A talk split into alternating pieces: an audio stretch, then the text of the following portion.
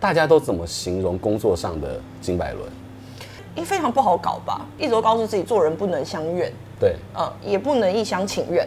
首先，当你觉得你可以跟所有的人都维持好的关系，朝着一样的目标前进，这件事情就是一厢情愿，所以它从来不是我的前提。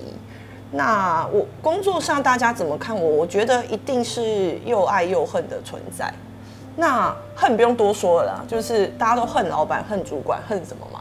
给你事情做的人。第一部电影就是《当男人恋爱时》，因为就是我说嘛，铄然回首最忙碌的那一段，全公司完全没有停下来，长达一年的时间的时候，他们其实也是急速的成长跟适应。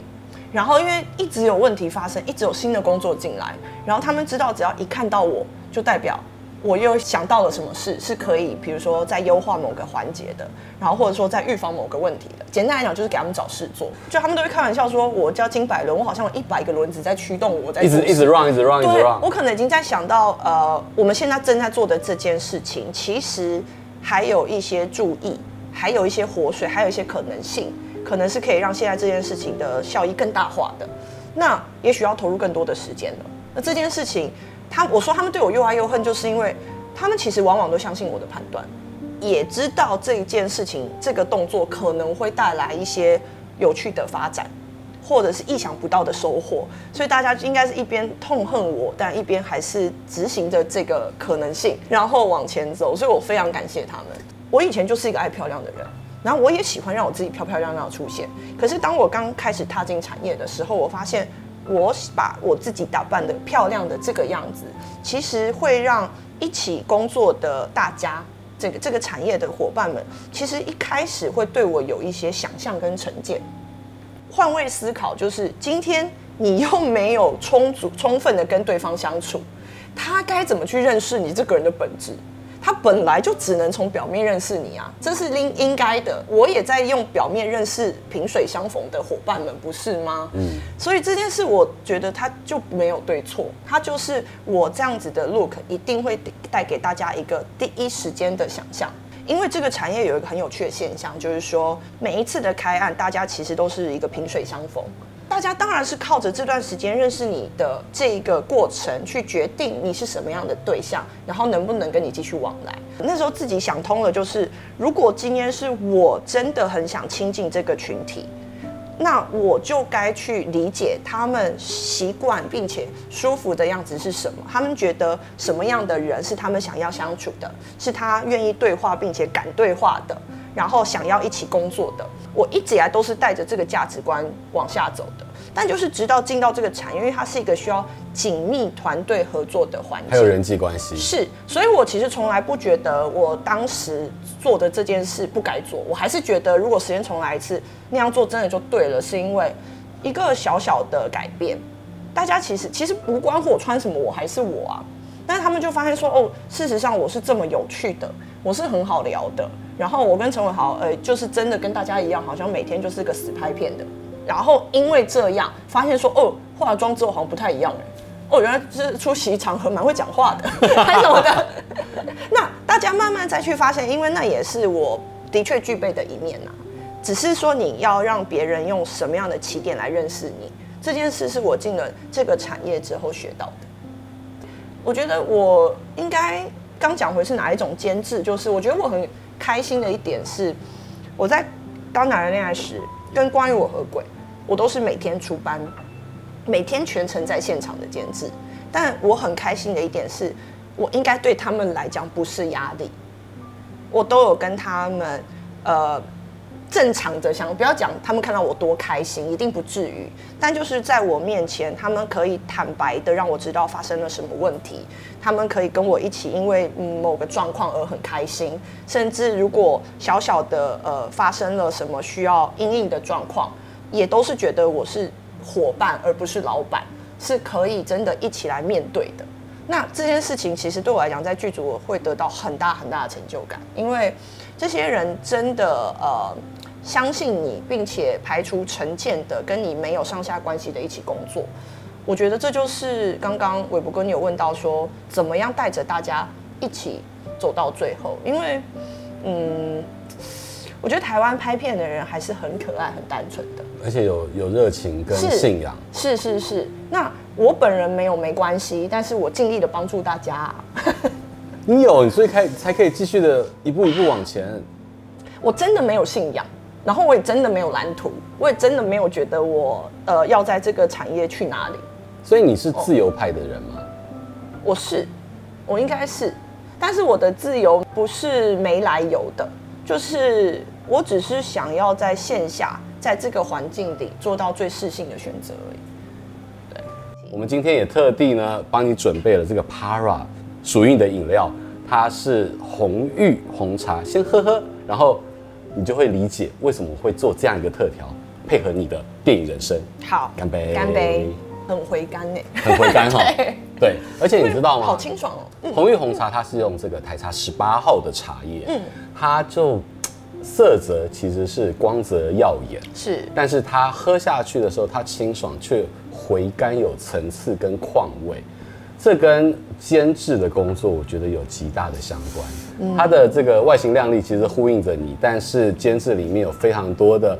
这个甘苦啊，非常多层次。对啊，然后其实不是大家外表看起来的那么简单。是，所以我觉得今天就要跟你好好聊聊监制这回事。没问题。你一直要维持这个胜率，你心理的状态怎么样让它很健康？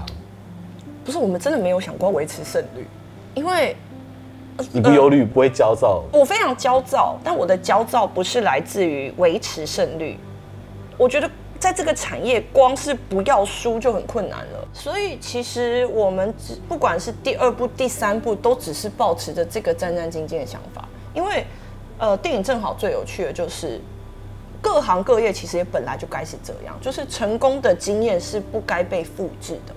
我一直都觉得这种想法会很可怕，呃，因为你你就会有盲区，你就会有做判断的时候失准的时候，所以。千万不要想要复制成功的经验，这是我自己心里一直提醒我的。监制上面这一个工作的位置，你觉得到现在，哎、嗯，这个渗透率这么高，最难的是什么？我常常其实会想要观察前辈们是怎么做到的，因为现在都有很多成功的作品嘛，成功的作品一定是由成功的人在带领着，然后得到了这个结果，然后我我都会去思考说，这些人一路。怎么让这件事情发生走到这？因为监制他必须要一直维持着非常正向的信念，走在大家的很多步之前，去相信这件事情会发生，并且促使事情发生。这是其实在我的世界里，它是不合逻辑的。为什么？因为你怎么会知道事情一定会成功？你要怎么样相信，并且说服大家，或是让大家也去在做这件事的时候是带着这一个信念？的呢这很难哎、欸，这件事情非常难，我认为不合理，因为我其实有时候我可能会被人觉得有一点现实主义或悲观主义，就是因为我不那么乐观，我是比较线下思考的人，线下就长这个样子，它长得就会有好结果，它就有好结果，它长得事实上看起来生死未卜的话，我也没有办法相信会有什么事情有转机。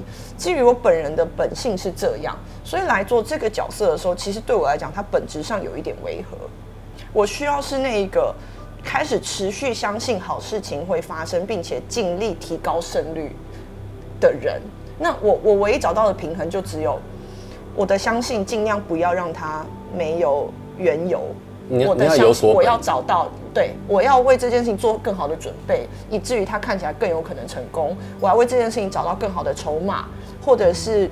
合作方或者是有趣的创意，所以它看起来真的一步一步的有基础的，真的朝着要成功去了。这是我为我自己找到的方法，不然我不是一个喊口号、有信念、有蓝图去纯然相信的这种有信仰者。我其实并不是。你曾经有说过，不要再当失误了才会后悔的大人。嗯、当然，在商业上面有成功，可是你有没有曾经过发生过很大的遗憾？我觉得很幸运的是，因为我一直都是抱着这个想法在做事。从离开学校以来，我很害怕后悔这种感觉，所以我也不知道是一种自我的训练还是内化的结果。就是说，我如果要我回想过往，我不觉得我有做过什么重大后悔的决定，那是因为我在先前就已经多重的预防，并且判断我该做这个决定。我其实是一个在做每一个决定的时候，我心里会有一个机制，是你自己要知道哈，这是现在能做的最合适的决定。结婚是女性在人生当中必须一定要完成的一个阶段吗？其实我觉得这个时代，大家一定光这一题就有各式各样的答案。对。然后我觉得这些这个反应就是趋势。就是呃，今天论我一个人来讲的话，当然我也觉得不一定。可是我是标新立异的吗？还是其实这个社会风气就使然？我觉得至少我自己感受到的是，这个时代因为大家线下的生活都有很多可以追求的面向，不管是你在职场上的精进，你在学业上，你在学问研究上的精进，各式各样的追求，其实资讯的好像触手可及这件事情，我觉得会让大家的追求的目的变得更多元了。那我觉得追求家庭幸福跟婚姻幸福是其中一个面向。然后我自己身边也有朋友，他因为做了这个选择之后，你真的明显的感觉出来他比较快乐。我觉得那就很那就好了。 对, 对就是大家现在哎，以前的人抱歉哦，你只有两个选择让自己变得幸福，现在的人你有八个选择哦，棒吧，结婚是其中之一，其他还有七个，你可以出国，你可以自己开公司，最后只要开心快乐就好。对对对，你有八个可能性会让你变得幸福哦，以前的人可能是两个，可能是三个。我会觉得这个时代超棒的。金百伦这三个字其实是一个独立的个体，但是随着这些作品开始，嗯、你跟伟豪包含了像《鬼家人》的宣传，就是一定会黏在一起。对，你有想过金百伦跟陈伟豪这名字是要多么的贴近，或者是各自的独立吗？没想过这个问题，嗯，因为我并不在意，是因为今天我一直都觉得我做到我该做的了。然后我持续的从他身上学到东西，他的确就是今天男女朋友身份下。私生活一定有各自学习、各自相长的东西嘛，但论回这个产业，它毋庸置疑的就是我的老师，它毋庸置疑所有我该知道的事情，所有我该呃该提醒的都是他教我的。那今天呃，就像我如果真的是个重视逻辑跟其他有志的人，事实上大家先认识他而认识我是非常合理的，并且我也因此觉得很感恩。我还会觉得就是。因为有了这样的标签，我不要扯他后腿。嗯，就是他真的是一个内呃才华跟呃实力已经兼具，并且作品得到验证的一个创作者。我还可以帮他什么？就是我不及他自己创作那一块之外，但是外围的呢，他伸手触及不到的，不管是商务层面、海外发行层面，我能不能让他走出台湾，被很多人看到？